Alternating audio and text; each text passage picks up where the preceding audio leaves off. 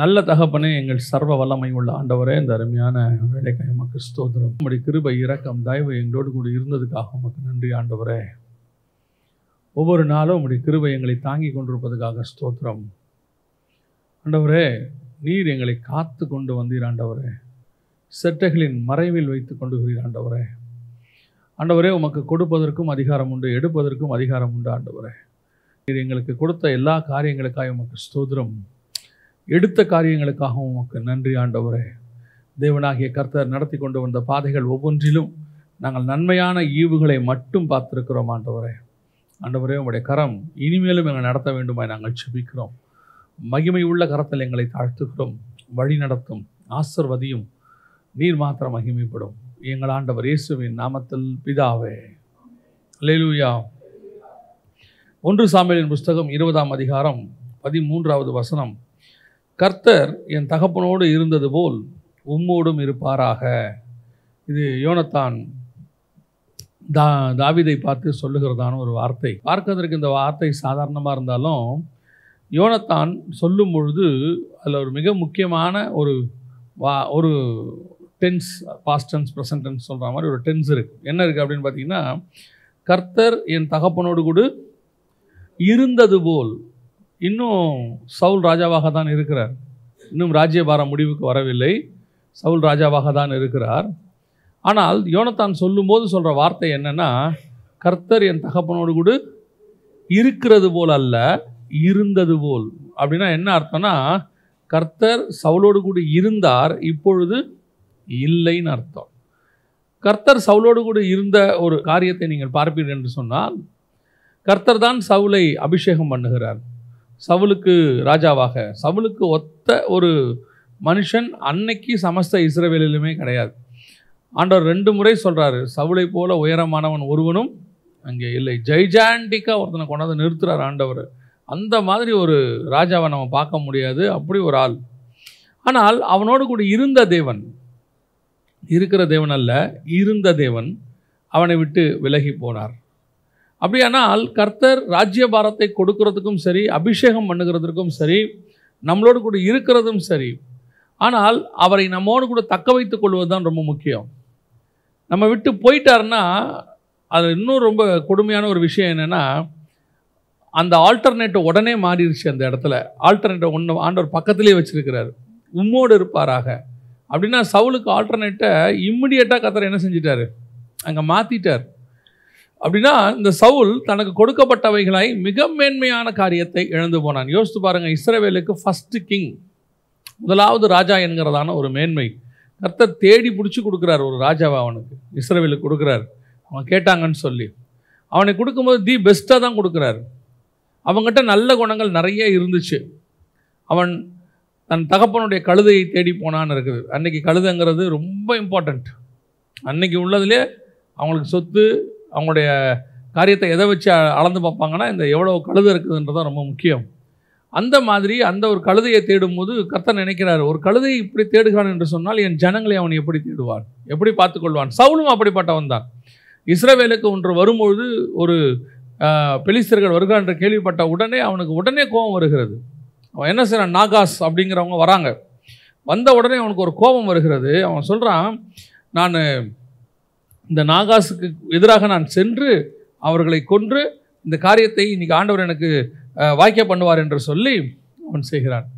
அற்புதமாய் ஒரு வைராக்கியம் வருகிறது. கர்த்தருடைய ஆவி அவன் மேல் வந்ததுனால அப்படின்னு வசனம் சொல்லுது. ஒன்று சாமியின் புஸ்தகம் பதினோராம் அதிகாரம் ஆறாவது வசனம். சவுல் இந்த செய்தியை கேட்டவுடனே தேவனுடைய ஆவி அவன் மேல் இறங்கினதினால் அவன் மிகவும் கோபம் உண்டவனாகி ஓ நல்லா பாருங்க. வசனம் சொல்லுது அவனுக்கு ஒரு வைராக்கியம் வருது. ஒரு கோபம். என் ஜனங்களாக இஸ்ரேவேலுக்கு விரோதமாக இப்படி வந்து அவன் பேசிட்டானே அப்படின்னு சொல்லி அவன் பார்த்தீங்கன்னா ஒரு இராணுவத்தையே உருவாக்குறான்.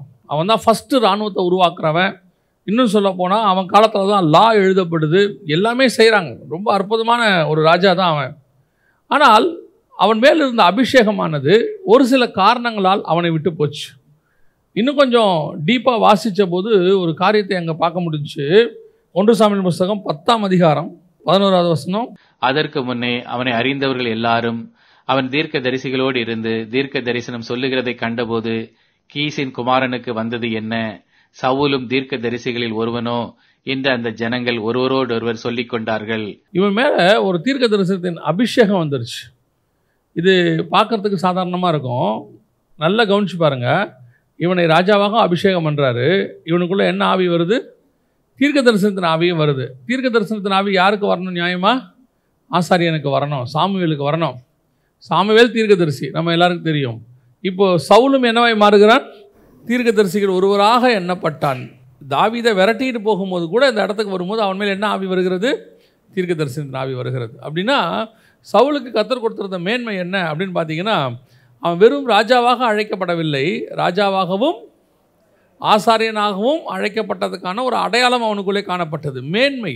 அவ்வளவு மேன்மை. மெல்கி சிதைக்கின் முறைமையினுடைய மிக முக்கியமான ஒரு காரியம் அவங்ககிட்ட கொடுக்கப்படுது ஆனால் எல்லாவற்றையும் அவன் இழந்து போனான். அத்தனையும் இழந்து போனான். அதான் வசனம் சொல்லுது என் தகப்பனோடு கூட இருந்தது போல். அப்போ நம்ம பல நேரங்களில் கர்த்தர் எனக்கு ஒரு ஊழியத்தை கொடுத்துட்டாரு இல்லை கர்த்தர் எனக்கு ஒரு ஆசீர்வாதத்தை கொடுத்துட்டாரு. கர்த்தர் எனக்கு ஒரு மேன்மையை கொடுத்துட்டாரு அப்படின்னு சொல்லிட்டு அந்த மேன்மையோ ஆசீர்வாதமோ அந்த காரியத்தை வைத்துக்கொண்டு அசட்டையாக இருப்போமானால் அல்லது அதற்குரிய தகுதியோடு கூட நடந்து கொள்ள வேண்டும். கர்த்தர் ஒரு இடத்துல ஒரு காரியத்தை உங்கள் கையில் கொடுக்குறாருன்னா அந்த பொறுப்புக்கு நீங்கள் தகுதி உள்ளவர்களாக இருக்கணும். ஆண்டவர் என்னை வச்சுட்டாருன்றதுக்காக நீங்கள் அசட்டையாக இருந்தீங்கன்னா அது ஒரு நாள் உங்களை விட்டு போகும். எதுக்கு ஆண்டவர் உங்களை அங்கே வைக்கிறாரு? என்ன நோக்கத்துக்கு அந்த இடத்துக்கு கொண்டு வந்து வைக்கிறாருங்கிறத நீங்கள் பார்க்கணும். பல நேரங்களில் நம்ம அந்த மிஸ்டேக் தான் செய்கிறோம் ஒரு இடத்துக்கு வந்த உடனே நமக்கு என்ன தோணும் தெரியுமா? அப்பாடா நம்ம வந்துட்டோம் அப்படின்னு தோணும். ஆண்டவர் சொல்கிறாரு நீ வந்துட்டோன்றது வந்து ஃபினிஷிங் இல்லை. உன்னை கொண்டு வந்திருக்கிறேன். இனிமேட்டு தான் கொண்டு வந்ததுக்கான வேலை ஸ்டார்ட் ஆகும். நீ அந்த ஸ்டார்டிங்கில் நடந்த காரியத்துக்கே சாட்டிஸ்ஃபைட் ஆயிட்டீன்னா அடுத்து செய்ய போகிற காரியத்துக்கு என்ன செய்ய முடியாது? ஆயத்தமாக முடியாது. இப்போ சவுல் ராஜாவான உடனே நான் இஸ்ரவேலுக்கு ராஜாவாகி விட்டேன். அப்படி இல்லை. இப்போ தான் ராஜா ஊழியம் தொடங்குது. இதுக்கப்புறம் தான் நம்ம இஸ்ரவேலை காப்பாற்றணும் இஸ்ரவேலுக்கு தேவையான காரியங்களை செய்யணும்.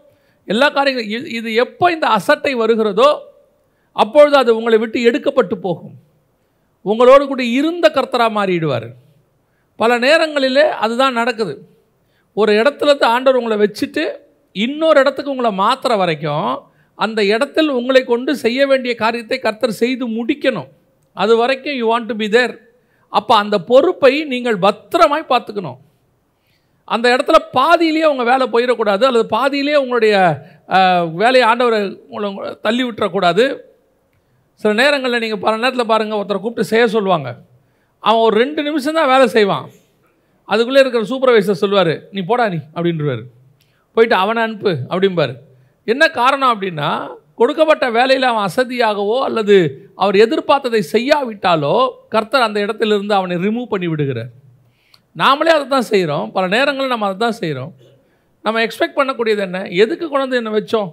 அதை நான் உன்னை கொண்டு செய்ய விரும்புகிறேன். பல நேரங்களில் கர்த்தர் போய் விடுகிறார். அதுக்கு ஆல்டர்னேட் ஆளை செலக்ட் பண்ணிடுறாரு. அந்த ஆல்டர்னேட் ஆள் செலக்ட் பண்ண பிறகும் நீங்கள் ராஜாவாக இருப்பீங்க. அதான் பிரச்சனை. சவுலுக்கு கர்த்தர் ஆல்டர்னேட் ஆளை என்ன பண்ணிட்டாரு? செலக்ட் பண்ணிட்டாரு. செலக்ட் பண்ண பிறகும் சவுல் என்னவா தான் இருக்கிறான் ராஜாவாக இருக்கிறான். வாசிங்கள் ஒன்று சாமியின் புஸ்தகம் பதிமூன்றாம் அதிகாரம் பதினான்காவது வசனத்தை வாசிங்க இப்போதோ உம்முடைய ராஜ்ய பாரம் நிலை நிற்காது. கர்த்தர் தம்முடைய இருதயத்திற்கு ஏற்ற ஒரு மனுஷனை தமக்கு தேடி அவனை கர்த்தர் தம்முடைய ஜனங்கள் மேல் தலைவனாய் இருக்க கட்டளையிட்டார். கட்டளை இடுவாரா இட்டாரா? இட்டார். ஃபினிஷ்ட் ஆல்டர்னேட் வந்தாச்சு. ஓவர் என்ன காரணம்? கர்த்தர் எதிர்பார்த்த எதிர்பார்ப்பு உங்ககிட்ட ஒரு எக்ஸ்பெக்டேஷன் ஸ்பிரிச்சுவல் எக்ஸ்பெக்டேஷன் ராஜாவாகவும் தீர்க்கதரிசியாகவும் அபிஷேகம் பண்ணப்பட்டவன். எவ்வளோ பெரிய மேன்மை பாருங்க.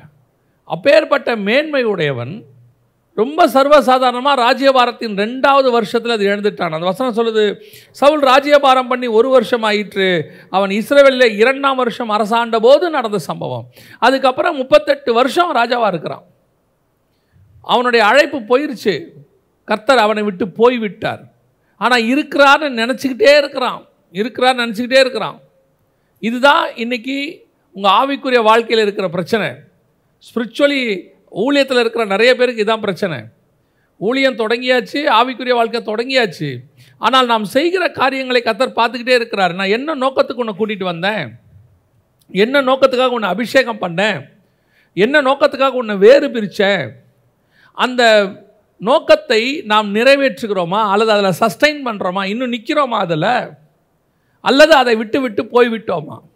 அதுதான் கத்தர் எக்ஸ்பெக்டேஷன் அப்படி செய்யும் பொழுது நாம் அதை விட்டு விலகும்போது கர்த்தர் நம்மை விட்டு விலகி விடுகிறார். அதான் பிரச்சனை. இப்போ சவுளை விட்டு விலகிட்டார். இப்போ பார்த்தீங்கன்னா சவுளுக்கு இந்த விஷயமே தெரில. எனக்கு இந்த அதிகாரத்தை படிச்சுட்டே வரும்போது ரொம்ப ஆச்சரியப்பட்ட ஒரு விஷயம் என்னென்னா கர்த்தர் சவுலை விட்டு விலகின உடனே அந்த வசனம் சொல்லுது பதினாறு பதினாலு. கர்த்தருடைய ஆவி சவுலை விட்டு நீங்கினார். கர்த்தரால் வரவிடப்பட்ட ஒரு பொல்லாத ஆவி அவளை கலங்க பண்ணி கொண்டிருந்தது. எப்போ கர்த்தருடைய ஆவியானவர் போயிட்டாரோ ஒரு பொல்லாத ஆவி வந்துடும் இதில் என்ன பிரச்சனை? பொல்லாத ஆவி வந்துச்சு சவுல் யுத்தத்துக்கு போய் ஜெயிச்சான். பொல்லாத ஆவி வந்துச்சு சவுல் ராஜ்யபாரம் பண்ணிக்கிட்டு இருக்கிறான். பொல்லாத ஆவி வந்துருச்சு ஒரு இடத்துல சவுல் அதுக்கப்புறம் தீர்க்க தரிசனம் உரைக்கிறான். அப்போ இந்த பொல்லாத ஆவி இருந்ததுக்கும் கர்த்தருடைய ஆவி இருந்ததுக்கும் என்ன டிஃப்ரென்ஸ் கர்த்தருடைய ஆவியானவர் சவுலின் மேல் இருந்தார். அப்போ அவன் ராஜ்ய போய் சண்டை போட்டான் ஜெயிச்சான். கர்த்தருடைய ஆவியானவர் சவுலின் மேல் இருந்தார் ராஜ்யபாரம் பண்ணி கொண்டிருந்தான். அவன் போய் தீர்க்க தரிசனம் உரைத்தான். சரி ஆவியானவர் போயிட்டாரு கர்த்தருடைய ஆவி போயிருச்சு. இப்போவும் யுத்தம் பண்ணுறான் ஜெயிக்கிறான். இப்போவும் ராஜ்யபாரத்தில் உட்காந்துட்டு இருக்கிறான். இப்போவும் ஒரு இடத்துக்கு போகும்போது திடீர்னு தீர்க்க தரிசனம் சொல்லிட்டான். ராமாவுக்கு போகும்போது அவன் தீர்க்க தரிசனம் சொல்லிட்டான். அதைத்தான் மிக மிக ஆபத்தான சுச்சுவேஷன் கர்த்தருடைய ஆவியானவர் போன பிறகும் எல்லாமே இம்மிடியட்டாக சேஞ்ச் ஆகிடும்னு அர்த்தம் இல்லை. அப்படி ஒரு சேஞ்ச் வருதுன்னா உங்களுக்கு தெரிகிற அளவுக்கு உங்கள் ஸ்பிரிச்சுவல் லைஃப் இருந்தால் நல்லது. சில நேரத்தில் நீங்கள் நல்லா தேவனிட்டு ஜோம் பண்ணிகிட்டே இருக்கும்போது ஒரே ஒரு நாள் நீங்கள் ஜெபிக்காவிட்டால் உங்களுக்கு ஒரு டிஃப்ரென்ஸ் தெரியும் ஆரம்பத்தில். அந்த ஃபஸ்ட்டு டே தெரியும். ரெண்டாவது நாள் நீங்கள் போகும்போது ஏதோ நீங்கள் வந்து இப்போ நீங்கள் பாருங்களேன் ரெண்டு வேளை சாப்பிட்லன்னு ஆட்டோமேட்டிக்காக உங்கள் உங்கள் பாடி என்னவாகும்? அப்படியே சோர்ந்து போக தொடங்கும். அப்படியே மூணாவது வேலை சொல்லும்போது நல்லா என்னவாகும்? சோர்ந்து போக தொடங்கிடும். இப்போ நீங்கள் டெய்லி காலையில் சாப்பிடாமையே பழக்கம் ஆகிட்டீங்கன்னு வச்சுங்க உங்கள் உடம்பு என்ன ஆகாது? சோர்வாகாது. நீங்கள் என்ன சொல்வீங்கன்னா காலையில் சாப்பிடாம இருக்கிறது எனக்கு பழக்கம்தான். அந்த முதல் நாள் ஒரு பசி வரும். முதல் நாள் ஒரு சிம்டம் கிடைக்கும். அதே மாதிரி ஸ்பிரிச்சுவலியும் கிடைக்கும். உங்கள் ஸ்பிரிட்டில் நீங்கள் ஜெபிக்காவிட்டால் வேதம் வாசிக்காவிட்டால் அது கர்த்தருடைய ப்ரெசன்ஸ் உங்களை விட்டு கொஞ்சம் விலகும் போது நீங்கள் கண்டிப்பாக ஒன்று ஃபீல் பண்ணுவீங்க. ஐயோ இது ஏதோ ஒன்று நம்மளை விட்டு விலகுதேன்னு. அதை நீங்கள் கேஷுவலாக எடுக்க தொடங்கிட்டீங்கன்னா அதுக்கப்புறம் அது உங்களுக்கு பழக்கமாக மாறும். அது எவ்வளோ இருக்குன்னா ஒரு மைன்யூட் அளவு தான் இருக்கும். ஒரு சின்ன அளவு தான் இருக்கும். ஆனால் அதை உணரக்கூடிய அளவில் நீங்கள் இருக்கணும் ஸ்பிரிட்டில் அது ஒரு சிலர் அது பழக்கமாயிரும். அவன் ஆவிலையும் நிறைவான். இங்கே அசுத்தமான காரியத்தையும் செய்வான். ஆவிலையும் நிறைவான் கோவத்துலேயும் நிறைவான். ஆவிலையும் நிறைவான் சண்டையும் போடுவான். இப்போ இவனுக்கு ஆவியில் நிறையும் போது நாம் சண்டை போட்டோமேங்கிற உணர்வு வந்துச்சுன்னா நான் கோவப்பட்டனே ஐயோ நான் இந்த மாதிரி செஞ்சிட்டேனேன்னு உணர்வு வந்துருச்சுன்னா கர்த்தருடைய ஆவி உணர்த்துறாருன்னு அர்த்தம். இவனுக்கு இங்கேயும் செய் பண்ணுறது சரியாக இருக்கும் இங்கே பண்ணுறதும் சரியாக இருக்கும். தப்பு பண்ணுறதும் அவனுக்கு தப்பு பண்ணும்போது எப்படி இருக்கும்? சரியாக இருக்கும். நான் நியாயமாக தான் பண்ணுறேன் நான் பண்ணுறதுல ஒன்றும் தப்பு இல்லை அப்படின்னு தோணிடுச்சுன்னா இங்கே ஏதோ மிஸ்டேக் நல்லா கவனிச்சுக்கொள்ளுங்க. என் சுயநீதி வேறு பைபிள் நீதி வேறு. பைபிள் நீதி தான் கரெக்ட் சுயநீதி டிஃப்ரென்ஸ் ஆகிட்டே இருக்கும். ஆளுக்கு ஏற்ற மாதிரி இடத்துக்கு ஏற்ற மாதிரி சுச்சுவேஷனுக்கு ஏற்ற மாதிரி. இன்றைக்கி இங்கே இதுதான் பிரச்சனையே. சுயநீதியும் இருக்குது தேவநீதியும் இருக்குது இவங்க தேவ சமூகத்துக்கு போகும்போது தேவநீதிக்கு வந்துடுறாங்க. தேவ சமூகத்தை விட்டு வெளியே வரும்போது சுயநீதிக்கு வந்துடுறாங்க. அந்த சுயநீதிக்குள்ளே இருந்து பார்க்கும்போது அவங்க பண்ணுறதெல்லாம் எப்படி இருக்கும்? சவுளுக்கு அதான் இப்போ பிரச்சனை. அவனுக்கு வந்து சுயநீதியில் இருக்கிறான். அவன் பண்ணுறது அவனுக்கு என்னவன்னு தெரில எப்போ தேவ ஆவி வருதோ அப்போ அவனுக்கு தப்புன்னு தெரியுது. அவனே தாவிதிட்டு போய் என்ன செய்கிறான் மன்னிப்பு கேட்குறான் திருப்பி அவனை துரத்துறான். இதுதான் கர்த்தருடைய ஆவி இருந்ததுக்கும் போனதுக்கும் வித்தியாசம். உம்மோடு இருந்தது போல ஆவியானவர் இருந்தார் அவன் மேலே. போயாச்சு. சவுலுக்கு என்ன வந்துருச்சு? பொல்லாத ஆவி வந்துருச்சு. இன்றைக்கி நாம் கர்த்தர் நம்மோடு கூட இருக்கிறாரா? கொடுக்கப்பட்டதான அந்த மேன்மையோ அழைப்போ ஊழியமோ நான் கர்த்தருக்குள் இருந்து செய்கிறேன்னா கர்த்தர் என் கூட இருந்து நான் செய்கிறேனாங்கிறதா முக்கியம். ஊழியத்தை தொடர்ந்து செஞ்சுக்கிட்டே இருக்கிறேன். இன்னும் கூட நான் சொல்லுவேன். நீங்கள் ஊழியத்தை தேவ ஆவியானவர் போன பிறகு எல்லாமே உங்களை விட்டு போயிடும் நீங்கள் என்ன செய்ய முடியாது? நினைக்க முடியாது. முன்னாடி இருந்ததை விட ஊழியம் இன்னும் கொஞ்சம் டெவலப் கூட ஆகும். சில நேரத்தில் நீங்கள் என்ன தெரியுமா நினச்சிப்பீங்க? ஆண்டவர் இல்லாட்டி இது எப்படி நடக்கும்? நடக்குது இல்லை நம்ம கேட்டதெல்லாம் நடக்குது நான் நினச்சது நடக்குது. அப்போ ஆண்டவர் இல்லாட்டி இதெல்லாம் ந- எப்படி நடக்கும்? அப்படின்னு சொல்லி நடக்கிற காரியத்தை வச்சுக்கிட்டு நம்ம என்ன செஞ்சுருவோம்? நம்மக்கிட்ட இருக்கிற தப்பை பற்றி கவலையே படமாட்டோம். என்னுடைய பாட்டை ஐம்பது லட்சம் பேர் பார்க்குறான் இருபது லட்சம் பேர் பார்க்குறான் பத்து லட்சம் பேர் பார்க்குறான் ஆனால் அந்த பார்க்குறவனுடைய க்ரௌடை வச்சுக்கிட்டு நான் கரெக்டாக இருக்கிறேன்னு அர்த்தமே இல்லை. அஞ்சரை லட்சம் புருஷருக்கு மேலே வந்தாங்க எத்தனையோ பெண்கள் வந்தாங்க எல்லாரும் வந்தாங்க. மோசே கண்மலையை அடிச்சிட்டாரு ஊழியம் சக்ஸஸ் அத்தனை பேர் தண்ணி குடிச்சாச்சு ஆடு மாடு வரைக்கும் தண்ணி குடிச்சிருச்சு. கர்த்தர் அது வரைக்கும் எப்படி இருந்தார்? பொறுமையாக இருக்கிறார். தண்ணி வர வரைக்கும் குடித்து முடிக்கிற வரைக்கும் எல்லாம் பொறுமையாக இருக்கிறார். எல்லாம் முடித்து ஊழியம் ஃபினிஷ் ஆகிட்டு மோசே போய் உட்கார்றாரு. ஆண்டவர் சொல்கிறாரு நீ கானானுக்கு போக மாட்ட நீ ஜனங்களுக்கு முன்பாக என்னை பரிசுத்த குலைச்சலாக்கிறீர்கள் இதுதான் இன்னைக்கு நடந்துகிட்ருக்குது சவுலுக்கும் அதுதான் பிரச்சனை. நடக்கிற ஊழியம் நடக்கிற காரியம் நான் நினைக்கிறதெல்லாம் நடக்குது எல்லாம் பக்காவாக இருக்குன்றதுனால நான் கரெக்டாக இருக்கிறேன்னு அர்த்தம் இல்லை. நான் என்னோடு கூட கர்த்தர் இருக்கிறாரா என்பதை சுய பரிசோதனை பண்ணிக்கொண்டே இருக்கணும். இல்லைன்னா எனக்கு ஒரு ஆல்டர்னேட் என் பக்கத்திலே இருக்குதுன்னு அர்த்தம். கர்த்தர் இப்போது ஆல்டர்னேட்டை பக்கத்தில் வச்சுக்கிட்டு தான் பேசுவார். எப்போவுமே பல நேரங்களிலே அழைப்பு எங்கே மாறுதுன்றதுக்காக சொல்கிறேன் உங்களுக்கு வச்சிருக்கிற ஆசீர்வாதம் எப்படி பக்கத்தில் போகுது? உங்களுக்கு தான் ஆண்டவர் வச்சுருக்கிறார். அது யாருக்கும் வைக்கலை. முயற்சி பண்ணி பார்க்குறாரு. சாமவேலை விட்டு சொல்லி பார்க்குறாரு. யோனத்தானை விட்டு சொல்லி பார்க்குறாரு. சாமவேலை வச்சு சொன்னபோது இவன் என்ன சொல்லிட்டான் சாமவேலே ஏமாத்துற மாதிரி பேசிட்டான்? ஓ என்னை மன்னிச்சிருங்க எல்லாம் ஓகே. நிறைய பேர் ஊழியக்காரனை வச்சு ஆண்டவர் உணர்த்துவார். உணர்த்தும் போது அவங்களுக்கு என்ன செய்யாது? ஊழியக்காரனை எடுத்து பேசுகிறதுக்கு தைரியம் வராது. உடனே என்ன பண்ணிடுவாங்க தெரியுமா? Okay pastor. நீங்கள் சொல்கிறது தான் பாஸ்டர். நீங்கள் சொல்கிறபடியே செஞ்சுருவோம் பாஸ்டர். எல்லாம் ஓகே ஓகே ஓகே. மாற மாட்டான் மாற்றம் வரவே வராது. அவன் வெளியே பாஸ்டருக்காக மாறுவான். எல்லா ஜனங்களுக்காக மாறுவாங்க. அப்புறம் ஆண்டவர் பார்ப்பாரு இது ஊழியக்காரங்கிட்ட வேஷம் போட ஆரம்பிச்சிட்டாங்க. ஸோ இப்போ ஊழியக்காரன் சொல்லி என்ன செய்ய மாட்டாங்க? கேட்க மாட்டாங்க. அடுத்து யார் அனுப்புகிறாரு யோனத்தான் அனுப்புகிறாரு அவங்க கேட்குறான் தாவீது என்னப்பா தப்பு பண்ணா? ஏன் அவனை இப்படி செய்கிறீங்க உட்காந்து கேட்கும்போது இப்போ தாவிதுக்கிட்ட தான் அந்த யோனத்தானுக்கிட்ட அவனுடைய உண்மையான முகம் என்னவாகுது? வெளிப்படுது. ஆர்கியூ பண்ணுறான் ஆ உனக்கு என்ன தெரியும் தாவீதை பற்றி நீ நாளைக்கு உனக்கே அகைன்ஸ்டாக வந்து தாவிது நிற்பான் அவனுக்கு தெரியுமா? அவன் ராஜ்யபாரம் நிற்காது அப்படி இப்படி வெறி கொண்டு ஆகிறான் இப்போ பார்த்தார் ஆண்டவர். ஸ்பிரிச்சுவலாகவும் சொல்லியாச்சு ஃபிசிக்கலாகவும் சொல்லியாச்சு. ரெண்டுத்துக்கும் என்ன செய்யல? கேட்கல. ஆனால் இப்போவும் யார் தான் ராஜா? சவுல் தான் ராஜா. ஆண்டவர் உடனே ராஜ்யபாரத்தை என்ன செய்யலை? எடுக்கலை. காட் கிவிங் த சான்ஸ் ஆண்டவர் உடனே உன் அழைப்பையோ ஆண்டவர் உனக்கு கொடுத்த ஆசீர்வாதத்தையோ உடனே எடுக்க விரும்பவில்லை. கர்த்தர் காத்து கொண்டிருக்கிறார். நீ திருந்துவியா? மாறுவியா?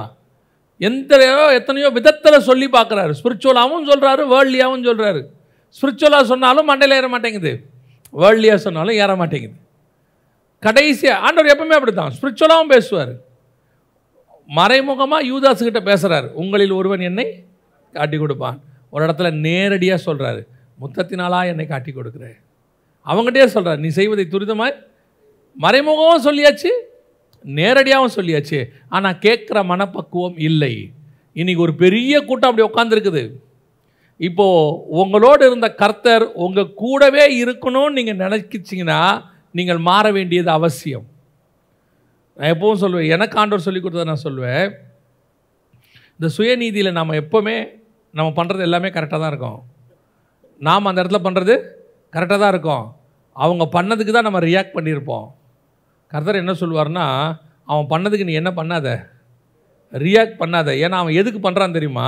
நீ ரியாக்ட் பண்ணுறதுக்காக தான் அவன் பண்ணுறானே நீ ரியாக்ட் பண்ணுறதுக்கு தான் அவன் பண்ணுறான் நீங்கள் அப்படி பண்ணும்போது ரியாக்ட் பண்ணும்போது கர்த்தருடைய அபிஷேகத்துக்கு விரோதமாய் போவீர்கள். அது மாம்சத்துக்கு சரியாக இருக்கும். ஆவிக்கு என்னவாக இருக்காது? சரியாக இருக்காது. ஒரு நாள் நீங்கள் உங்கள் அபிஷேகத்தை இழந்து போவீர்கள். ஆண்டவர் சொன்னார் யாருக்கும் யாருக்கும் சரிசமாக நீ என்ன செய்யாத? பதில் சொல்லவே சொல்லாத. அவன் நீ பதில் சொல்கிறதுக்காக தான் சொல்கிறாங்க பதில் சொல்லவே சொல்லாத. அமைதியாக இரு. உன் அபிஷேகம் உன்னை ஒரு நாள் உன்னை காப்பாற்றும் உனக்கு விரோதமாய் பேசுகிறவர்களை கத்தார் நாவை கத்தர் குற்றப்படுத்துவார். உனக்கு விரோதமாய் உருவாக்குறவர்களுக்கு விரோதமாய் கர்த்தர் வருவார். அதெல்லாம் நடக்கும். அது வரைக்கும் நீ வெயிட் பண்ணு. இப்போ சவுலோடைய சுச்சுவேஷன் என்னவாயிருச்சு? அவன் ரியாக்ட் பண்ண ஆரம்பித்தான் அவன் அபிஷேகம் போய்விட்டது. அவனோடு இருந்த கர்த்தர் யாருக்கிட்ட போயிட்டார்? தாவிதுகிட்ட போயிட்டார். அப்படியே மாறிடுச்சு. இந்நிமிஷத்தில் மாறிடுச்சு. சவுல் வந்து அங்கே யோனத்தான்கிட்ட சண்டை போடுறான். ஏந்திரிச்சு வந்து யோனத்தான் சொல்கிறான் எங்கள் அப்பா கூட இருந்தது போல் உன் கூட இருப்பார். எங்கள் அப்பா கூட இருக்கிறது போல அல்ல இருந்தது போல. பாஸ்டன்ஸுக்கு போயிட்டான் சவுல். நம்ம எப்போவுமே நம்மக்கிட்ட கொடுத்துருக்கிற கத்தர் கொடுத்த வேலை கத்தர் கொடுத்த அபிஷேகம் கத்தர் கொடுத்த ஊழியம் அதை தக்க வைக்கணும். அதை நம்ம விட்டு போகாதபடி என்ன செய்யணும்? பாதுகாத்து கொள்ளணும். நம்மக்கிட்டன்னு நமக்கு ஆண்டவர் கொடுத்தது மேன்மை. அது சின்னதோ பெருசோ சின்ன வேலையோ பெரிய வேலையோ சின்ன ஊழியமோ பெரிய ஊழியமோ நமக்கு தான் அது பாகுபாடு இருக்குது கர்த்தர்கிட்ட நமக்கு என்னவே இல்லை. பாகுபாடே கிடையாது. அதான் எப்போவும் நான் உணர்றது என்னென்னா ஒரு காருக்கு எவ்வளவு முக்கியம் ஸ்டேரிங்கு சீட்டு இன்ஜின் எவ்வளோ முக்கியமோ அவ்வளவு முக்கியம் வீலில் மாட்டிருக்கிற போல்ட்டு. போல்ட்டு சின்னது தான் காருக்கு அவ்வளோ பெரிய ப்ராடக்ட்லாம் இருக்கு. அதனால் நாலு போல்ட்டை போடாமல் விட்டு பாருங்கள் என்ன ஆகும்? கார் கவுந்துரும். அதே மாதிரி தான் நாம் சின்ன ஊழியம் சின்னதுன்னு நினைக்கிறோம். அது ரொம்ப இம்பார்ட்டண்ட்டாக கத்தர் வச்சுருப்பார். ரொம்ப இம்பார்ட்டண்ட்டாக வச்சுருப்பார். அதையும் தக்க வைக்க வேண்டியது நம்முடைய பொறுப்பு. இல்லைனா நம்மக்கிட்ட இருந்த கர்த்தர் நம்ம கூட இருக்கிறவங்ககிட்ட இருக்கிறத நீங்கள் பார்ப்பீர்கள். கொடுமையானது என்ன தெரியுமா? உங்களை கொண்டு கர்த்தர் செய்ய நினைத்த காரியத்தை இன்னொருத்தனை கொண்டு கர்த்தர் செய்வார் அதை நீங்கள் பார்ப்பீர்கள். அது ரொம்ப கஷ்டமாக இருக்கும். இது எனக்கு வச்சது ஆனால் இப்போ யார் செய்கிறா அவன் செஞ்சிட்ருக்கிறான். இது ரொம்ப கஷ்டமான ஒரு காரியம். அதை பார்க்கும்போது ரொம்ப பெயின்ஃபுல்லாக இருக்கும். இது என்னுடையது ஆண்டவர் எனக்கு சொன்னது அப்படியே நம்ம கண்ணுக்கு முன்னாடி நடக்கும் அது. இன்னொருத்தனை வச்சு கத்தர் செஞ்சுக்கிட்டு இருப்பார் அப்போ ஆவியானவர் உணர்த்துவார். இது உனக்கு வச்ச ஆசீர்வாதம் தான் நீ இழந்ததுனால அவன் செஞ்சிட்ருக்கிறான். நான் நாம் முதலாவது ஒன்று புரிந்து கொள்ள வேண்டும். நமக்கு கொடுக்கப்பட்டதை நாம் தக்க வைத்து கொள்ள வேண்டும். இல்லாவிட்டால் அதை ஏற்றுக்கொள்கிறவன் அல்லது அதுக்கு மாற்று நமக்கு பக்கத்திலேயே இருக்கு. இது நம்ம கூட இருக்கிறவங்களுக்கு நடக்கிற ஒரு காரியம். இதிலேயே இன்னொன்று இருக்குது அவனோடு இருந்தது போல உன்னோடு இருப்பாராக. இன்னொன்று இருக்குது வாசிங்க. யோசுவாவின் புஸ்தகம் மூன்றாம் அதிகாரம் ஏழாவது வசனம் வாசி கர்த்தர் யோசுவாவை நோக்கி நான் மோசையோடு கூட இருந்தது போல உன்னோடு இருப்பாராக. இதுவும் என்ன அர்த்தம் தான் சவுலோடு இருந்தது போல உம்மோடு இருப்பாராக. இது மோசையோடு இருந்தது போல உன்னோடு இருப்பாராக. இது பிளஸ்ஸிங் இது பிளஸ்ஸிங் முதல்ல வந்தது கர்ஸ் சாபம். சவுலுக்கிட்ட இருந்த ஆசீர்வாதம் யாருக்கு வந்துருச்சு? தாவிதுக்கு வந்துருச்சு. ஆனால் சவுலுக்கு அது என்னவா மாறிடுச்சு சாபமாய் மாறிடுச்சு அவன் இழந்துட்டான்னு இருக்கு. ஆனால் இங்கே இது இல்லை. இது ரெண்டாவது மிக முக்கியமானது. வசனம் சொல்லுது மோசையோடு கூட இருந்தது போல உன்னோடும் இருப்பாராக. அது இது இது எதுக்கான அர்த்தம் அப்படின்னு கேட்டிங்கன்னா ஆசீர்வாதம். ஒரு மிகப்பெரிய ஊழியத்தை கர்த்தர் இன்னொருத்தன் கையில் கொடுக்குறாரு அது முடிஞ்ச பிறகு அதோடைய செகண்ட் பார்ட் அந்த ஊழியத்தினுடைய ரெண்டாவது பகுதி. அந்த ரெண்டாவது பகுதியை செய்வதற்கு ஆண்டவர் சொல்கிற ஆசீர்வாதமான வார்த்தை என்னென்னா மோசையோடு கூட இருந்தது போல உன்னோடு இருப்பார். இதை பெற்றுக்கொள்ள அவசியம். இதை பெற்றுக்கொள்ளணும். மோசை இதை கொடுக்கணும். சவுல் அதை கொடுக்க கூடாது. மோசே இதை கொடுக்கணும். யோசுவா அதை பெற்றுக்கொள்ள வேண்டும். ஒவ்வொன்றுத்துக்கும் நல்லா தெரிஞ்சுக்கொள்ளுங்க. சவுலுக்கு தப்பு பண்ணால் ஆல்டர்னேட் எங்கே இருக்காங்க? பக்கத்தில் இருக்காங்க. இது ஃபஸ்ட்டு ரூல் ரெண்டாவது ரூல் இருக்குது உங்களுடையதனுடைய ரெண்டாவது பார்ட் ஒன்று இருக்குது இந்த உலகத்தில் எதுவுமே உங்களோட முடியிறது இல்லை உங்களுக்கு அப்புறமும் கர்த்தர் ஒன்று வச்சிருக்கிறாரு. உங்களுக்கு கொடுக்கப்பட்ட பொறுப்பில் ஒன்று என்ன தெரியுமா? நீங்கள் செய்யும் பொழுது அதை பத்திரமாய் பாதுகாத்து கொண்டு செய்ய வேண்டும். ரெண்டாவது அதை அடுத்தவங்ககிட்ட கொடுத்துட்டு போகிறதுக்கு ரெடியாக இருக்கணும். நம்ம எப்பவுமே நெக்ஸ்ட் ஜென்ரேஷனையோ அடுத்த காரியத்தையோ உருவாக்க வேண்டியது யாருடைய பொறுப்பு? அதுவும் நம்ம பொறுப்பு தான். அதுவும் நம்ம தான் சரி பண்ணணும். இன்னைக்கு நிறைய பேர்கிட்ட இந்த ஃபார்முலா இந்த பாயிண்ட் மிஸ் ஆகுது. அவங்க கரெக்ட் அவங்க மோசே. ஆனால் யோஷுவாவை ரெடி பண்ணியிருக்கிறோமா? மோசே கிட்ட இருந்தது இப்போ யாருக்கிட்ட இருக்குது? யோஷுவா கிட்ட இருக்குது அதாவது அந்த இடத்துல பார்த்தீங்க பார்த்தீங்கன்னா ஜனங்களை லீட் பண்ணுறது லீடர்ஷிப் அந்த இடத்துல சொல்கிறேன் லீடர்ஷிப் அப்போ அவங்ககிட்ட இருந்த லீடர்ஷிப் யாருக்கிட்ட இருக்குது இப்போ? யோஷுவா கிட்ட இருக்குது. அப்படி யோஷுவா கிட்ட இருக்கும் பொழுது அந்த லீடர்ஷிப்பை மோசை என்ன பண்ணியிருக்கணும்? கரெக்டாக யார்கிட்ட ட்ரான்ஸ்ஃபர் பண்ணணும்? யோஷா கூட ட்ரான்ஸ்ஃபர் பண்ணிட்டு போகணும் அதைத்தான் கர்த்தர் விரும்புகிறார். இன்றைக்கி நாம் செகண்ட் ஜென்ரேஷனை உருவாக்குறோமா? ஒன்று நம்மக்கிட்ட இருக்கிறத இழந்துடுறோம். இதுவும் மிஸ்டேக் ரெண்டாவது என்னதை இழக்காமல் இன்னொருத்தங்கிட்ட கொடுத்துட்டு போனோம். இதுவும் ரெண்டாவது நான் செய்ய வேண்டியது. இன்றைக்கி நம்ம செஞ்சிட்ருக்குறோமா நான் எங்கிட்ட இருக்கிறத இழக்காமல் பார்த்துக்கிட்டு இருக்கிறேன்னா ஃபஸ்ட்டு அதை பாருங்கள் இழக்காமல் இருக்குதா? எங்கிட்ட உள்ளது என் கையில் தான் இருக்குதா? ஆண்டவர் ஆரம்பத்தில் ஒன்று சொல்கிறாரு அதை கேட்டுட்டு அதில் வரும்போது தொடர்ந்து அந்த காரியத்தை செய்யும் போது தான் அது தொடர்ந்து எங்கே இருக்கும்? நம்ம கையிலேயே இருக்கும். இல்லைன்னா அது என்ன வாயிடும்? அப்படியே யார்ட்டையாவது கொடுத்துருவார். பேசி பேசி பார்த்துக்கிட்டே இருப்பார் ஆண்டவர். இதே இப்படி பண்ணு இப்படி பண்ணுன்னு. ஒரு ஒரு ஒரு சாராருக்கு வந்து என்னன்னு கேட்டிங்கன்னா அவன் ஒரு டிசைனில் இருப்பான். நான் இப்படித்தான். அந்த டிசைனை அவனை மாற்ற முடியாது. கர்த்தர் மாற்ற விரும்புவார். சிலர் மாற்ற விரும்புவார். அவன் மாற மாட்டான். கடைசியில் கர்த்தர் என்ன பண்ணுவார் தெரியுமா? அதை எடுத்து இன்னொருத்தங்க கையில் கொடுத்துருவார். அது நடக்கக்கூடாது. ஆனால் ரெண்டாவது அப்படி கர்த்தர் உங்களுக்கு கொடுத்த ப்ரீஷியஸான விஷயத்தை அடுத்தவங்ககிட்ட கொண்டு போய் கொடுக்குற வரைக்கும் நான் பத்திரமா வச்சுக்கணும். ரெண்டாவது அதை இன்னொருத்தன் கையில் என்ன செய்யணும்? கொடுக்கணும். மோசையோடு கூட இருந்தது போல உன்னோடும் இருப்பாராக. நெக்ஸ்ட் ஜென்ரேஷன் அதை வாங்குவதற்கு யோசுவா ரெடியாக யோசுவாவை ரெடி பண்ணான் மோசே. மோசே வந்து ரொம்ப அழகாக செய்வான் யோசுவாவை. பாருங்கள் லீடர்ஷிப் ஒருத்தனை நீங்கள் செகண்ட் ஜென்ரேஷன் உருவாக்குறதுங்கிறது பக்கத்தில் உட்கார வச்சு செதுக்கிறது இல்லை நான் சொல்கிறது புரியுதா? பக்கத்தில் உட்கார வச்சு செதுக்கிறது இல்லை இப்போ சாலமோனுக்கு தேவ தேவாலயம் கட்டும்போது ரெண்டு தூண் செய்வாங்க. பார்த்துருக்கீங்களா? ஒன்று ஒன்று போவாஸ் இன்னொன்று யாக்கின். ஆனால் ரெண்டு தூணை பற்றி சொல்லும்போது வசனம் என்ன சொல்லும் தெரியுமா? ஒரு தூண் செய்கிறத பற்றி மட்டும்தான் வசனம் சொல்லும். இன்னொரு தூணை பற்றி சொல்லும்போது இந்த தூணை போலவே இன்னொன்றையும் செய்தான்னு இருக்கும். ரெண்டாவது தூண் செய்கிறத பற்றி இருக்காது. அவருடைய அர்த்தம் என்னென்னா இந்த தூணை நீங்கள் செஞ்சிட்டே வாங்க. இதே மாடலில் இது இருக்கும். உங்களுடைய அடுத்த ஜென்ரேஷனை எப்படி உருவாக்கணும் தெரியுமா? உட்காந்து உருவாக்கக்கூடாது. உட்காந்து என்ன செய்யக்கூடாது? உருவாக்கக்கூடாது. நீங்கள் உருவாகிறத பார்த்தே அது உருவாகும். நீங்கள் உருவாகிறத பார்த்தே இது என்ன செய்யும்? உருவாகும். இதுதான் உங்ககிட்ட இருக்கிறது அங்கே ட்ரான்ஸ்ஃபர் ஆகுறது. நான் சொல்கிறது புரியுதா?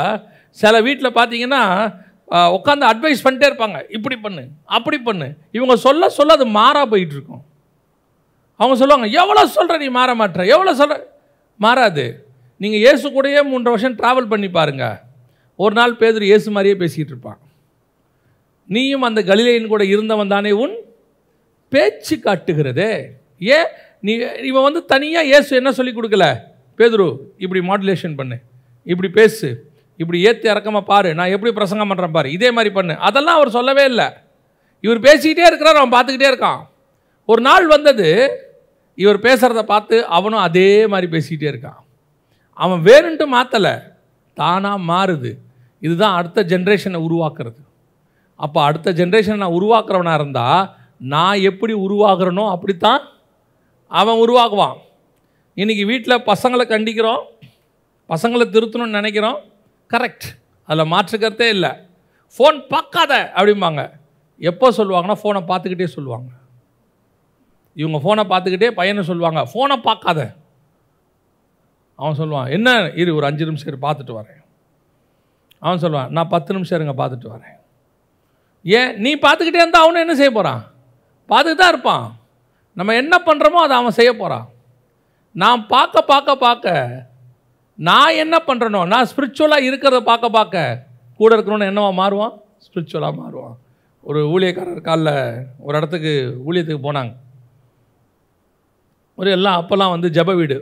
மொத்தமாக படுத்திருப்பாங்க எல்லோரும் அப்படியே வரிசையாக அஞ்சு மணி ஆச்சு. இந்த ஊழியக்காரர் காலைல அஞ்சு மணிக்கு ஜோம் பண்ணுற பழக்கம். இவர் ஏஞ்சார். ரெஃப்ரெஷ் ஆகிட்டு வந்து முழங்கால் போட்டார்.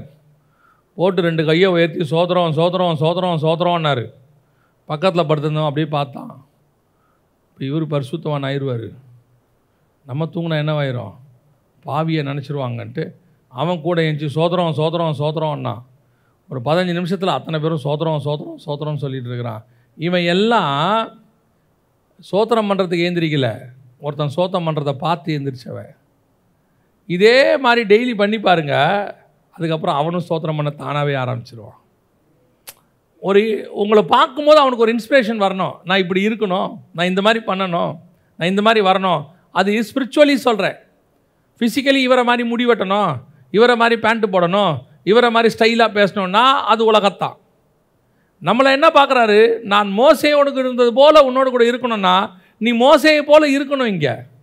அங்கே வரணும். மோசை அளவுக்கு உன்னால் முடியாது. மலைக்கு மேலே வர முடியல. ஆனால் மலைக்கு கீழேயாவது நில்லு. கலைக்கு கீழேயாவது வந்துரு. மோசே மலைக்கு மேலே கையை உயர்த்துவான். நீ கீழே சண்டை போடு. நான் மோசே மலைக்கு மேலே மேகத்துக்கிட்ட வந்துடுவான் நீ அந்த மலைக்கு அடிவாரத்துக்கு வந்துரு. மோசே ஆசாரிப்பு கூடாரத்துக்கு உள்ளே வந்துடுவான் நீ ஆசாரிப்பு கூடாரம் வாசலுக்கு வந்துரு. அப்படி வந்தாலே போதும். நான் மோசையோடு கூட இருந்தது போல் உன்னோடு கூட இருப்பேன். இன்னைக்கு இதை தான் கத்தை நம்மக்கிட்ட எக்ஸ்பெக்ட் பண்ணுறார் ஒன்று நம்மக்கிட்ட இருக்கிறத விட்டுறோம். ரெண்டாவது நம்மக்கிட்ட இருக்கிறத நெக்ஸ்ட் ஜென்ரேஷன் கொடுக்க மறந்துடுறோம். இன்றைக்கி எத்தனையோ காரியங்கள் ரெண்டாவது ஜென்ரேஷன் இல்லாமல் போயிடுச்சு எத்தனையோ பொக்கிஷங்கள் இல்லாமல் போயிடுச்சு இன்றைக்கி வெளிப்படுத்தின விசேஷம்னு ஒன்று நமக்கு கிடச்சிருக்குதுனாலே இன்னொரு ஜென்ரேஷனுக்கிட்ட அது போய் சேர்ந்ததுனால தான் நம்மக்கிட்ட வந்துச்சு. பாலிகிராஃப் கிட்ட போகாட்ட இருந்திருந்தா யோட யோ யோவானுக்கிட்ட வந்து பாலிகிராஃப் கிட்ட போகாமல் இருந்திருந்தா யோவான் நமக்கு வெளிப்படுத்தின விசேஷமே என்ன செஞ்சுருக்காது? வந்திருக்காது. அப்போ நமக்குள்ள ஒரு மைண்ட் இருந்துகிட்டே இருக்கணும். ஒரு நல்ல தாய் என்ன பண்ணுவாங்க தெரியுமா?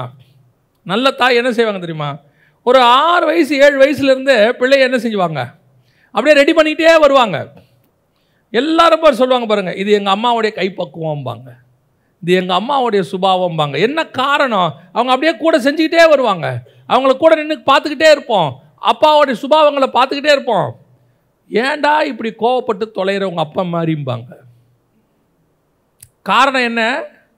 அவரை பார்த்து பார்த்து பார்த்து இவனுக்கு என்ன வந்துருச்சு? கோவம் வந்துருச்சு.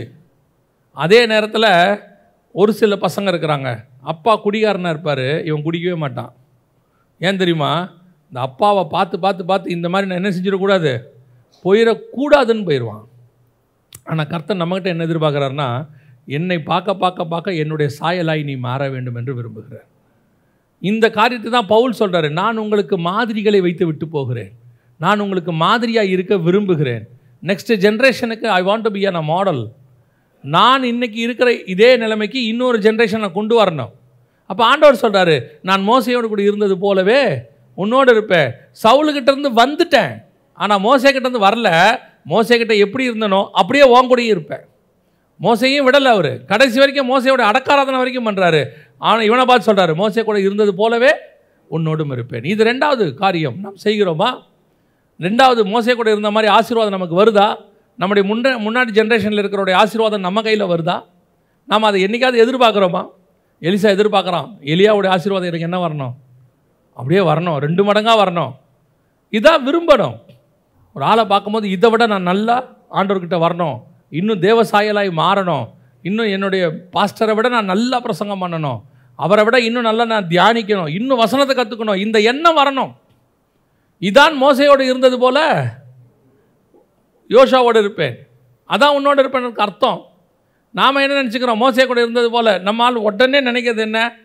அவன் பார்வன் குமாரத்தில் அரண்மனையில் எப்படி இருந்தான்? அதே மாதிரி ஆண்டவர். அவர் சொல்கிறார் அந்த நாற்பது வருஷம் அவனை விட்டுட்டு நான் வந்துட்டேன். அவனை கூட்டிகிட்டு வந்துட்டேன். மீதியான வண்ணாந்தரத்துக்கு வந்த பிறகு தான் நானே வந்தேன் அவன்கிட்ட. அது வரைக்கும் அங்கே பத்திரமா வச்சுருந்தேன். ஆனால் அதல்ல நான் எப்படி அவன் கூட இருந்தேன்? ஒரு சிநேகிதனை போல் அவன் கூட இருந்தேன். அதான் அழகாக வசனம் சொல்லும். முகமுகமாய் தேவனோடு பேசின மனுஷன் மோசையை போல் அதுக்கு முன்னாடியும் இல்லை அதுக்கு பின்னாடியும் இல்லை. இப்போ நம்ம என்ன வாஞ்சிக்கணும் தெரியுமா? ஆண்டவரே மோசை கூட இருந்தது போல் என்னோட இருக்கணும்னா அவன் உம்மை முகமுகமாய் தரிசித்தான். நானும் உம்மை முகமுகமாய் தரிசிக்கணும். ஸ்பிரிச்சுவலி யோசிக்கணும். மோசை கூட உடனே மோசை மாதிரி வல்லமை. உடனே மோசை மாதிரி கோலை கீழே போட்டால் பாம்பாக மாறணும். பாம்பை பிடிச்சா கோலா மாறணும். இப்போ அதெல்லாம் வேணாம். நம்ம எந்த செங்கடலையும் பிளக்க போகிறதில்ல எதையும் ரத்தமாக மாற்ற போகிறதில்ல இப்போ அதெல்லாம் தேவையே இல்லை. அதெல்லாம் வேண்டாம். ஆண்டவர் அதெல்லாம் கேட்கல. ஆண்டவர் எதை கேட்குறாரு தெரியுமா? மோசே எப்படி ஸ்பிரிச்சுவலி என் கூட இருந்தான்?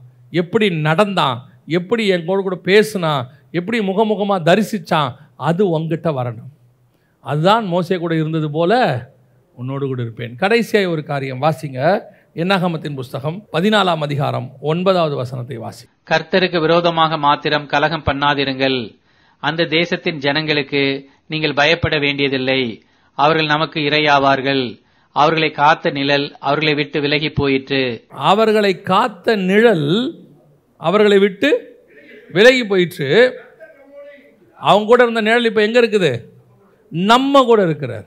இது கடைசி. எதிரிகளோடு இருந்த தேவன் இப்போ யார்கிட்ட இருக்கிறாரு? நம்ம கூட இருக்கிறார். முன்னாடி என்னுடைய அபிஷேகம் ஊழியம் அதை அப்படியே அடுத்து எங் இன்னொருத்தங்கிட்ட அதாவது மிஸ் ஆகி போயிடக்கூடாது. ரெண்டாவது என்னுடைய ஜென்ரேஷன் அடுத்த ஜென்ரேஷனுக்கு போகணும்.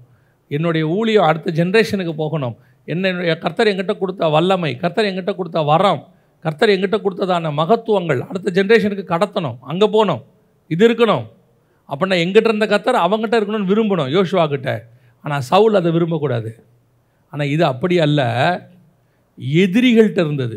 வசனம் சொல்லுது அவர்களை காத்த நிழல் இப்பொழுது விலகி போயிற்று. கர்த்தரோ நம்மோடு இருக்கிறார்.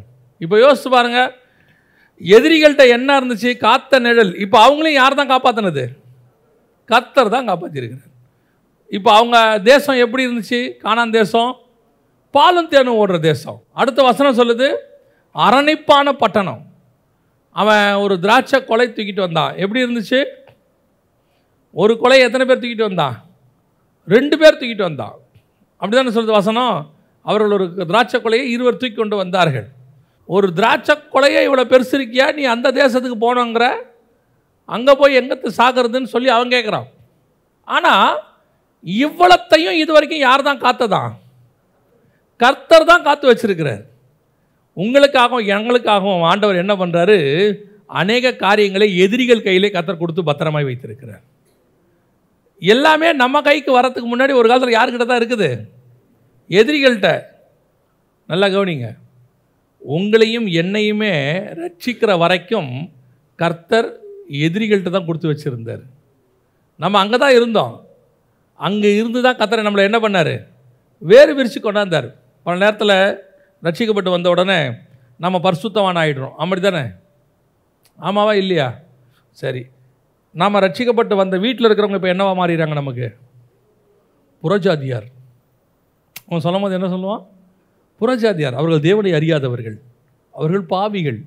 இவர் இவ்வளோ நேரம் எங்கே இருந்தார்? அந்த வீட்டில் தானே வளர்ந்தார்.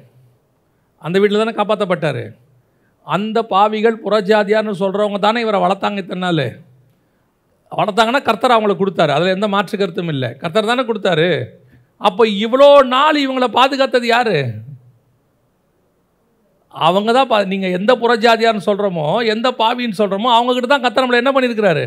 கொடுத்து வச்சிருக்கிறாரு. நம் நிமித்தம் அவர்களை ஒரு நிழல் காப்பாற்றி கொண்டு இருந்தது நாம தான் அந்த திராட்சை கொலை நாம தான் அந்த பாலந்தேனும் ஓடுற தேசம். நம்மை காப்பாற்றுவதற்கு கதரை என்ன பண்ணி வச்சிருக்கிறாரு? அங்கே கொடுத்து வச்சிருக்கிறாரு. அவங்கள அப்படியே பத்திரமா வச்சுருக்கிறான் காணானியர் அழகாக வச்சுருக்கிறான். சேஃபாக வச்சுருக்கான் தேசத்தை. யோசித்து பாருங்க. இன்றைக்கி இஸ்ரேவேலர்களை பற்றி நம்ம பேசுகிறோம் என்ன பேசுகிறோம் பயங்கரமான அறிவாளிகள். அவங்க அப்படி பண்ணுறாங்க இப்படி பண்ணுறாங்க அயன்டோம் வச்சுருக்குறாங்க. அவங்களுடைய டெக்னாலஜி அப்படி இருக்குது எல்லாம் சொல்கிறோம்ல ஆனால் இஸ்ரேவேலர் போகும்போதே அவங்ககிட்ட எப்படி இருக்குது? தேசம். காணான் தேசம் எப்படி இருக்குது? செழிப்பாக இருக்குது சூப்பராக வச்சுருக்கான். அரணிப்பான பட்டணம். பயங்கர ஸ்ட்ராங்காக சேஃபாக கட்டி வச்சுருக்கான். அப்படின்னா கானானியன் எப்படிப்பட்டவனாக இருப்பான்? ஆனால் வசனம் சொல்லுது இவனுங்க போய் சேர்ற வரைக்கும் அவர்களை ஒரு நிழல் என்ன பண்ணியிருக்கு காத்து கொண்டு இருந்தது அப்போ நமக்கு கொடுப்பதுக்காக கத்தரை என்ன பண்ணி வச்சுருக்கிறாரு? அதை காப்பாற்றி வச்சுருக்கிறாரு. அதை காப்பாற்றி வச்சுறதுக்கு ஒரு ஆளை கத்தரை ஃபிக்ஸ் பண்ணி வச்சிருக்கிறாரு. இப்போ ஆண்டவர் சொல்கிறாரு அங்கே இருந்த தேவன் இப்போ எங்கே இருக்க போகிறாரு நம்மோடு இருக்க போகிறார். இதுதான் கடைசியாக நமக்கு வரக்கூடிய ஆசீர்வாதம். ஆண்டவர் அநேக பொக்கிஷங்களை எங்கே வச்சுருப்பார் தெரியுமா? அந்தகாரத்தில் வச்சுருப்பார். அப்படி தான் வசனம் சொல்லுது. ஏசாயா நாற்பத்தஞ்சு ரெண்டு மூணு என்ன சொல்லுது? நான் உனக்கு முன்னே போய் கோணலானவைகளை செவ்வையாக்குவேன். உன்னை பெயர் சொல்லி அழைக்கிற இஸ்ரேவேலின் தேவனாகிய கர்த்தர் நானே என்று நீ அறியும்படிக்கு வெண்கல கதவுகளை உடைத்து இருப்பு தாழ்பால்களை முறித்து அந்தகாரத்தில் இருக்கிற பொக்கிஷங்களையும் ஒளி பீடத்தில் இருக்கிற புதையல்களையும் உனக்கு கொடுப்பேன். என்ன பொக்கிஷம்? அந்தகாரத்தில். அந்தகாரம்னா நம்ம எல்லாருக்கும் தெரியும். இருள். அந்தகாரங்கிறது பைபிளை பொறுத்த வரைக்கும் பாவம். ஆனால் பொக்கிஷம் எங்கே தான் இருக்குது? நீங்கள் நான் ரட்சிக்கப்படுறது வரைக்கும் எங்கே இருந்தோம்? அந்தகாரத்தில் இருந்த பொக்கிஷம். நீங்கள் நான் அந்த அந்தகாரத்தில் இருக்கிற பொக்கிஷம். ஆனால் கர்த்தர் ஒரு நாள் புறஜாதியாரை அனுப்பி நம்மை அந்த பொக்கிஷத்தை கத்தர் பத்திரமாய் பாதுகாத்து வச்சுருந்தார். ஒரு நாள் கத்தர் புறஜாதியார் காலம் வரும்பொழுது கோரேசின் காலம் வரும்போது அந்தகாரத்தில் இருக்கிற பொக்கிஷத்தை வெளியே எடுத்தார். உங்களை என்னையும் அங்கிருந்து மீட்டு கொண்டு வந்தார். அது வரைக்கும் நம்மை ஒரு நிழல் காப்பாற்றி கொண்டிருந்தது. எட்டாவது படிக்கும்போது நினைக்கிறேன். ஸ்கூலுக்கு போகும்போது ஒரு மாடு திடீர்னு மிரண்டு ஓடி வந்து தூக்கி அடிச்சிச்சு. அன்னைக்கும் கர்த்தர் கிருபையாக என்னை காப்பாற்றினார் அன்னைக்கும் காப்பாற்றினார் இப்பவும் சொல்லுவேன் ஒரு நிழல் நான் அந்தகாரத்தில் இருக்கும்போதே என்னை காப்பாற்றி கொண்டு இருந்துச்சு நான் காணானுக்குள் இருக்கும்போதே அந்த நிழல் என்னை காப்பாற்றிக்கிட்டே இருந்துச்சு. ஆண்டவருக்கு தெரியும் ஒரு நாள் இந்த பொக்கிஷம் தேவைப்படும். நீங்களும் நானும் தேவைப்படுவோம். பதினெட்டு வயசில் ரட்சிக்கப்பட்டீங்க இருபது வயசில் ரட்சிக்கப்பட்டீங்க முப்பது வயசில் ரட்சிக்கப்பட்டீங்க. அந்த முப்பது வருஷமும் அந்தகாரத்துக்குள் உங்களை காப்பாற்றினது யார்? அதான் வசனம் சொல்லுது அவர்களை காத்த நிழல். யார் காணானியர் அவங்ககிட்ட இருக்கிற எதையும் கற்றுக்காத ஆண்டவர் சொல்கிறார் அவங்ககிட்ட இருக்கிற எதையும் கற்றுக்காத யார் காணானியர்கள் காணானியருடைய வழிபாடுகள் எல்லாம் அருவருப்பானவைகள்னு பைபிள் சொல்லுது. ஆனால் அவர்களையும் ஒரு நிழல் காப்பாற்றி கொண்டிருந்தது. அந்த அந்த காணானியர்களுக்குள்ளே தான் நீங்கள் நானும் இருந்தோம். கர்த்தர் அருவருக்கிற எத்தனையோ வழிபாடை நம்ம செஞ்சுக்கிட்டு இருந்தோம். கர்த்தர் அருவருக்கிற எத்தனையோ பாவத்தை நம்ம செஞ்சுக்கிட்டு இருந்தோம். ஆண்டவர் சொல்கிறாரு அன்னைக்கும் உன்னை தான் நான் தான் என்ன செஞ்சுக்கிட்டு இருந்தேன்? காப்பாற்றிட்டு இருந்தேன். இப்போ இப்போ அவர்களை காத்த நிழல் என்னைக்கு நான் இயேசுவை ஏற்றுக்கொண்டு தேவ ஜனமாக மாறிட்டேனோ இப்பொழுது அது நம்மை காப்பாற்றி கொண்டிருக்கிறது. லேலூயா இப்போ இடம் மாறிடுச்சு தேவன் மாறவே இல்லை. இப்போவும் நம்ம நம்பணும் இன்னைக்கு காக்கிற என் தேவன் நேற்றும் என்னை காப்பாற்றினார் இன்று என்னை காப்பாற்றுகிற தேவன் நாளையும் என்னை காப்பாற்றுவார் நான் இருக்கிறது அந்தகாரமாக நான் இருக்கிறது ஒளி இடத்துல இருக்கிறதா முக்கியம் இல்லை என்னை ஒரு நிழல் காப்பாற்றி கொண்டே இருக்கிறது. அந்த நிழல் என்னை காப்பாற்றி கொண்டே வரும். யோசித்து பாருங்க. காணாநீரலுக்கு ஒரு நிழல் காப்பாத்துச்சு. இஸ்ரேல் ஜனங்கள் வனாந்தரத்தில் வராங்க வெயில். இல்லையா? வனாந்தரத்தில் வரும்போது பாலைவனத்தில் என்ன இருக்கும்? வெயில். இப்போ இவங்களுக்கு என்ன நிழல்? ஒரு மேகஸ்தம்பம் காப்பாற்றிட்டு இருந்துச்சு. அப்போது யோசா அந்த இடத்துல சொல்கிற வார்த்தை என்ன வார்த்தை? திருப்பி வாசிங்க அதை. கர்த்தருக்கு விரோதமாக மாத்திரம் கலகம் பண்ணாதிருங்கள். அந்த தேசத்தின் ஜனங்களுக்கு நீங்கள் பயப்பட வேண்டியதில்லை. அவர்கள் நமக்கு இரையாவார்கள். அவர்களை காத்த நிழல் அவர்களை விட்டு விலகி போயிற்று. அவர்களை காக்கின்ற நிழலா காத்த நிழலா? காத்த நிழல். அதுவும் பாஸ்டன்ஸ் காத்த நிழல். அப்படின்னா என்ன அர்த்தம்? அது வரைக்கும் அது காப்பாற்றிட்டு இருந்துச்சு அந்த நிழல். அந்த நிழல் தான் இன்னைக்கு உங்களுக்கும் எனக்கும் மேகஸ்தம்பமாக மாறி காப்பாற்றி கொண்டு இருக்குது அந்த நிழல் இங்கே வந்துருச்சு. இப்போ நம்மளும் அதை காப்பாற்றிட்டு வந்துக்கிட்டு இருக்குது. அவர்களை விட்டு அது விலகிருச்சு. ஒரு நாள் நாம் அங்கே இருந்தோம் அந்த நிழல் நம்மளை காப்பாற்றி கொண்டு இருந்தது இப்போ நம்ம அங்கேருந்து இங்கே வந்துட்டோம். வனாந்தரத்துக்கு விடுதலையாக்கப்பட்டுட்டோம். இன்றைக்கி ஒரு நிழல் நம்மை காப்பாற்றி கொண்டிருக்கு. ஆனால் அன்னைக்கு இருந்த நிழல் அந்தகாரத்தின் நிழல் இன்றைக்கி இருக்கிற நிழல் மேகஸ்தம்பத்தின் நிழல் பர்சுத்தாவின் நிழல். இதுதான் ரொம்ப முக்கியம். ஒன்று மட்டும் நமக்கு தெரியணும்.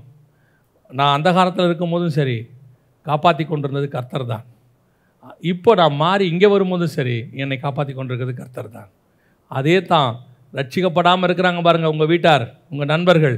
அவர்களையும் இன்றைக்கும் காப்பாற்றி கொண்டிருப்பது யார் தான் கர்த்தர் தான் காப்பாற்றிக்கிட்டு இருக்கிறார்.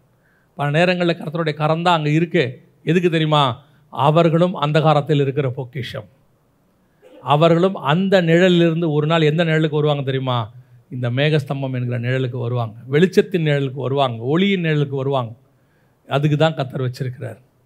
இந்த மூன்று காரியங்கள் ரொம்ப முக்கியம். ஒன்று சவுளின் மேல் இருந்த அபிஷேகம் யார்கிட்ட போயிடக்கூடாது? தாவீதுகிட்ட போயிடக்கூடாது. அதை இழந்துடக்கூடாது. தாவிதுக்கு போகக்கூடாது அர்த்தம்னா நான் எங்கிட்ட இருந்த அபிஷேகத்தை நான் என்ன செஞ்சிடக்கூடாது? அப்புறம் நான் எப்படி மாறிடுவேன் தெரியுமா? என்னோடு கர்த்தர் இருந்தார்னு ஆகிடும் அந்த வார்த்தை வரவே கூடாது. கர்த்தர் இருக்கிறார். என்னோடு இருப்பாராக. ரெண்டாவது மோசையோடு இருந்த தேவன் கண்டிப்பாக யாரோட இருக்கணும்? என்னோடு கூட இருக்கணும். மோசே கூடையும் இருக்கணும் என் கூடையும் இருக்கணும். அங்கே சவுல் கூட இருக்க மாட்டார் தாவிது கூட இருப்பார். ரெண்டில் யாராவது ஒருத்தர் தான். ஆனால் இங்கே அப்படி இல்லை. மோசே கூட இருந்தது போல் என்னோடு இருப்பார். கடைசியாக என் எதிரிகள்கிட்ட ஒரு நிழல் இருந்துச்சு. அந்த நிழல் ஏன் அங்கே காப்பாத்துச்சுன்னா நான் ஒரு நாள் அங்கே இருந்தேன். அதனால் இப்போ நான் வனாந்தரத்துக்கு வந்துட்டேன். இப்போ அந்த நிழல் எங்கே வந்துருச்சு? இங்கே வந்துருச்சு. ஸோ இந்த நிழல் நான் காணான் போகிற வரைக்கும் எனக்கு மேலே இருந்துக்கிட்டே இருக்கும். அல்லேலூயா. நம்ம ஜெபிக்க போகிறோம். இந்த மூன்றிலுமே ஒரு காரியம்தான் பொதுவானது. கர்த்தர் எங்கே இருக்கிறார்? உன் எதிரியோடு இருக்கிறாரா? அல்லது உன் மேலே இருக்கிற அபிஷேகத்தை நீ தொலைச்சிட்டு உன்னை விட்டு போயிட்டாரா? வேறு யாருக்கிட்டையாவது போயிட்டாரா? அல்லது உன்னுடைய மென்டர் உனக்கு முன்னாடி இருந்தவருடைய அபிஷேகம் அவன் மேலே இருக்கா? இது எல்லாத்துலேயும் மூணுலேயும் ஒரே விஷயந்தான் கர்த்தர் உன்னோடு கூட இருக்க வேண்டும். கர்த்தர் நம்ம கூட இருக்கணும். நம்ம எதிரிகிட்ட இருந்த கத்தர் நம்மக்கிட்ட இருக்கணும். நம்மளை விட்டு அவர் போயிடக்கூடாது. நம்முடைய மூப்பர்கள்ட்ட இருக்கிறது ரெண்டு மடங்காக நம்மக்கிட்ட இருக்கணும். எல்லாத்துலேயும் ஒன்று தான் அங்கே இருந்தது நம்ம கூட இருக்கணும். அவ்வளோதான் உங்களை ஆராய்ந்து பாருங்கள் தேவன் உங்களோடு இருக்கிறாரா? அல்லது உங்களை விட்டு போயிட்டாரா? உங்கள் கூட இருக்கிற காரியங்கள்லாம் கரெக்டாக நடக்குதுங்கிறதுனால கர்த்தர் கூட இருக்கிறான்னு அர்த்தம் இல்லை. சுய பரிசோதனை பண்ணி பார்க்கணும். கூட இருந்தால் கத்தர் கூட இருக்கிறதுக்கு ஸ்பிரிச்சுவலி சுய பரிசோதனை பண்ணிப்பாங்க.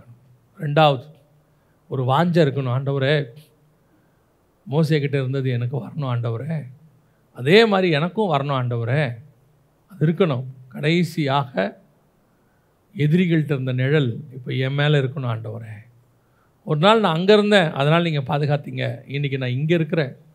என் மேலே மேகஸ்தம்பம் இருக்கணும் ஆண்டவரே. ஒப்பு கொடுப்போமா தெய்வ சமூகத்தில்? அந்த வாஞ்சை கர்த்தரோடு இருக்கணும் கர்த்தரோட நடக்கணும் கர்த்தரோட பேசணும் அந்த வாஞ்சை தான் ரொம்ப முக்கியம். அந்த வாஞ்சை தான் ரொம்ப முக்கியம். இது எல்லாத்துலேயும் கடைசியாக ஒன்று தான் கர்த்தர் என் கூட இருக்கணும். நான் கர்த்தரோடு இருக்கணும். கர்த்தர் என்னை விட்டு விலகிடக்கூடாது. கர்த்தர் எங்கிட்ட இருக்கிறத எடுத்து யார்ட்டையும் கொடுத்துடக்கூடாது. இதுதான் நம்ம என்னுடைய எதிர்பார்ப்பு விருப்பம் வாஞ்ச. ஒப்பு கொடுத்து ஜோம் பண்ணுவோமா? ஆண்டவரே எனக்கு அப்படிப்பட்ட ஒரு ஆவிக்குரிய வாழ்க்கையை கொடுங்க. எங்கிட்ட இருக்கிறத யாருக்கிட்டையும் எடுத்து கொடுத்துறாதீங்க எங்கிட்ட இருக்கிற நிழல் வேறு எந்த பக்கமும் போயிட வேண்டாம். எனக்கு மூப்பர்கள்ட்ட இருக்கக்கூடிய ஊழியக்காரங்கிட்ட இருக்கக்கூடிய உங்ககிட்ட இருக்கக்கூடியது எனக்கு அப்படியே அபிஷேகம் எனக்கும் வேணும் ஆண்டவரே. ஒப்பு கொடுத்து ஜோம் பண்ணுவோமா? சர்வ வல்லமை உள்ள எங்கள் தகப்பனே இந்த காலை வேலைக்காக உமக்கு நன்றி. ஆண்டவரே இந்த மாதம் முழுவதும் கிருபை இறக்க தயவு நடத்த வேண்டுமே நாங்கள் செபிக்கிறோம் விசேஷமாய் ஆண்டவரே நீர் எங்களுக்கு கொடுத்துருக்கிற அபிஷேகம் நீர் எங்களுக்கு கொடுத்துருக்கிறத ஊழியம் நீர் எங்களுக்கு கொடுத்துருக்கிறதான வாழ்வு இதை ஒரு நாள் நாங்கள் இழந்து போய் விடாதபடிக்கு நாங்கள் எப்பொழுதும் உண்மை உள்ளவர்களாக உமக்கு முன்பாக நிற்க கர்த்தர் கிருபை தருவீராக. சவுல் இழந்தது போல நாங்கள் இழந்துடக்கூடாது ஆண்டவரே. எங்களை எத்தனையோ காரியங்களை வச்சுருக்கிறீங்க நாங்கள் இழந்துடக்கூடாது மேன்மைகளை கொடுத்துருக்குறீங்க நான் இழந்துடக்கூடாது நாங்கள் அதை மோசக்கிட்ட இருந்து யோசுவா வாங்கின மாதிரி வாங்கணுமே ஒழிய எங்ககிட்ட இருந்து அடுத்து போன மாதிரி இன்னொரு ஜென்ரேஷனுக்கு தான் போகணுமே ஒழிய நான் அதை இழந்து விடக்கூடாது ஆண்டவரே. அப்படி இழந்துட்டால் நாங்கள் பரிதவிக்கப்பட்டவர்களாக மாறிடுவோம்ப்பா. கிருபையுள்ள கரத்தில் எங்களை தாழ்த்துகிறோம். முடிவு பரியந்தம் ஓடி முடிக்க கிருபை பாராட்டும். எங்கள் ஆண்டவர் இயேசுவின் நாமத்தில் பிதாவே.